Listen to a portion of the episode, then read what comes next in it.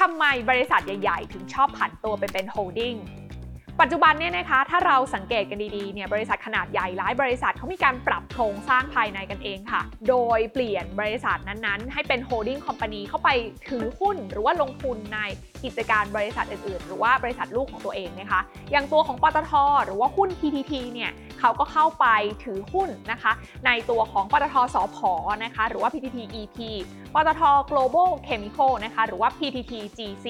รวมไปถึง OR นะคะ ที่ก็ทำธุรกิจสถานีบริการน้ำมันที่เราเห็นกันอยู่ตรงนี้นี่แหละค่ะไม่ใช่แค่ปตทอย่างเดียวนะคะ ที่ผันตัวเองจากบริษัทพลังงานไปเป็นโฮลดิ้งเนี่ยนะคะ ก็ยังมีบริษัทที่ทำเกี่ยวกับเรื่องของค้าปลีกในกลุ่มสื่อสารอย่างตัวของ JMART ค่ะ เขาก็ผันตัวมาเป็นโฮลดิ้งนะคะ โดยเข้าไปถือในบริษัท JMT นะคะที่เน้นตามเก็บหนี้นะคะ ตัวของ J Asset นะคะที่ทำเกี่ยวกับเรื่องของพัฒนาอสังหาริมทรัพย์ แล้วก็ตัวของ s i n g e r นะคะ ที่หลายคนเนี่ยก็คุ้นหูกันดีเช่นกัน นอกจากนั้นแล้วอย่าง BTS เองที่เขาทำรถไฟฟ้าเนี่ยแหละค่ะ ก็เป็น holding company เช่นกันนะคะ เพราะว่าเข้าไปถือหุ้นอยู่ในหลากหลายกิจการเลย ยกตัวอย่างก็อย่างเช่นตัวของ Plan B VGI แล้วก็ MACO นั่นเองทำไมบริษัทยักษ์ใหญ่เขาถึงชอบผันตัวไปเป็น holding company กันจังในช่วงนี้ ลงทุนแมนจะเล่าให้ฟังค่ะ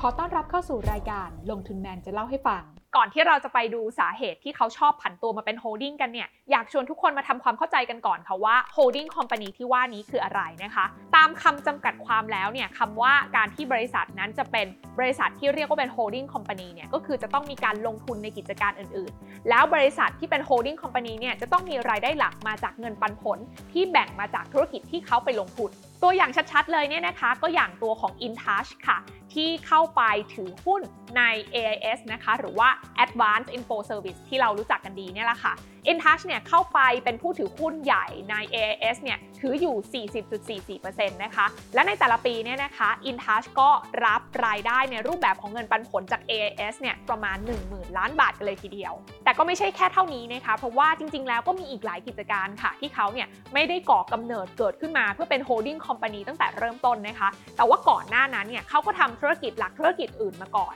แล้วก็พอกิจการขยายเติบใหญ่ขึ้นเนี่ยเขาก็มาผันตัวเอง ปรับโครงสร้างธุรกิจตัวเองให้กลายมาเป็น holding company อย่างตัวของปตท BTS แล้วก็ JMart ก็เป็นตัวอย่างในเรื่องนี้ที่ชัดเจนเช่นกัน คำถามก็คือเมื่อกิจการใหญ่ขึ้น แล้วทำไมบริษัทพวกนี้ถึงต้องผันตัวเองมาเป็น holding companyข้อแรกก็คือการแยกส่วนธุรกิจนั้นทำให้บริหารงานได้ง่ายขึ้นนะคะ ลองคิดภาพตามนะคะว่าถ้า CEO เนี่ยต้องเข้าไปดูแล 20 กิจการนะคะ ที่ตัวเองนั้นก็มีอำนาจในการบริหารแล้วก็เข้าไปถือหุ้นอยู่ด้วยเนี่ยนะคะ มันคงเป็นภาระที่หนักอึ้งจนเกินไปใช่ไหมคะ พอแยกออกมาเป็นกลุ่มย่อย หรือว่าเป็นบริษัทลูกเล็กๆเนี่ยนะคะ ก็จะทำให้การดำเนินการหรือว่าการมองภาพรวมของธุรกิจนั้นเนี่ยมันชัดเจนมากขึ้น อย่างเช่น การวิเคราะห์เรื่องของโครงสร้างรายได้ โครงสร้างต้นทุนนะคะ ว่าแต่ละกิจการนั้นมีโอกาสที่จะพัฒนาได้เพิ่มเติมจากส่วนไหนยังไงบ้าง หรือเรียกง่ายๆ ก็คือผู้บริหารเนี่ยที่ดูแลเฉพาะกิจการนั้นก็จะมีโฟกัสนะคะในกิจการนั้นมากขึ้นนั่นเอง มากไปกว่านั้นนะคะถ้ากิจการกลุ่มย่อยเหล่านั้น หรือว่าบริษัทลูกต่างๆเนี่ยนะคะ มีการดำเนินงานที่ดี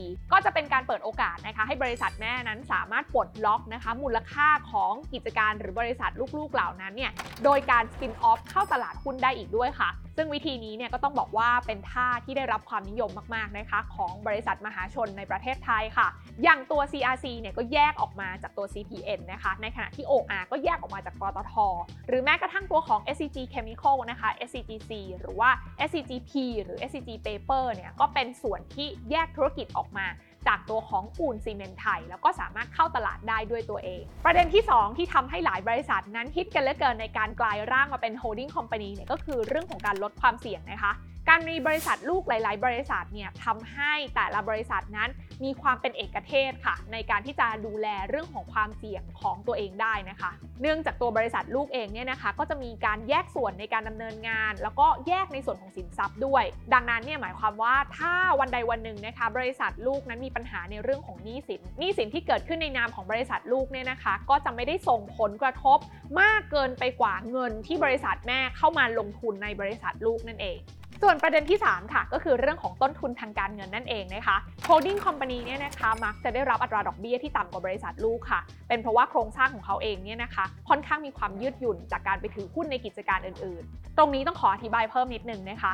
ถ้าหาก holding company เนี่ยนะคะไม่ได้เข้าไปถือหุ้นในบริษัทลูกเกินครึ่งหนึ่งตรงนี้เนี่ยทาง holding company ไม่ต้องนำเรื่องของสินทรัพย์หนี้สินส่วนทุนรวมไปถึงรายได้และกำไรของบริษัทลูกเนี่ยเข้ามารวมอยู่ในงบนะคะ เพราะฉะนั้นแล้วเนี่ยงบที่แสดงสถานะทางการเงินของ holding company ก็ยังจะมีความแข็งแกร่งอยู่เหมือนเดิม ดังนั้นหากบริษัทลูกในเครือของ holding company นั้นต้องการที่จะขยายธุรกิจ แล้วก็ต้องการใช้เงินทุนเนี่ยนะคะ เขาก็จะใช้วิธีว่าให้บริษัท holding company หรือบริษัทแม่เนี่ย เป็นคนไปขอกู้ยืมเงินนะคะ เพื่อที่จะได้ต้นทุนการเงินที่ต่ำกว่า แล้วค่อยเอาเงินทุนที่ได้ตรงนี้เนี่ยนะคะ มา funding ใส่บริษัทลูกอีกทีหนึ่งนอกจากนี้นะคะ holding company ยังมีข้อดีอีกอย่างหนึ่งเรื่องของการไม่ต้องเสียภาษีรายได้จากเงินปันผลที่ได้รับส่วนแบ่งมาจากบริษัทลูกนะคะ หากว่า holding company นั้นเนี่ยเข้าไปถือหุ้นในบริษัทลูกไม่น้อยกว่า 25%ของหุ้นที่มีสิทธิ์ออกเสียงนะคะ รวมไปถึงอันที่ 2 ต้องเข้าเงื่อนไขว่าทั้งโฮดดิ้งและบริษัทลูกนั้นไม่ได้มีการถือหุ้นไขว้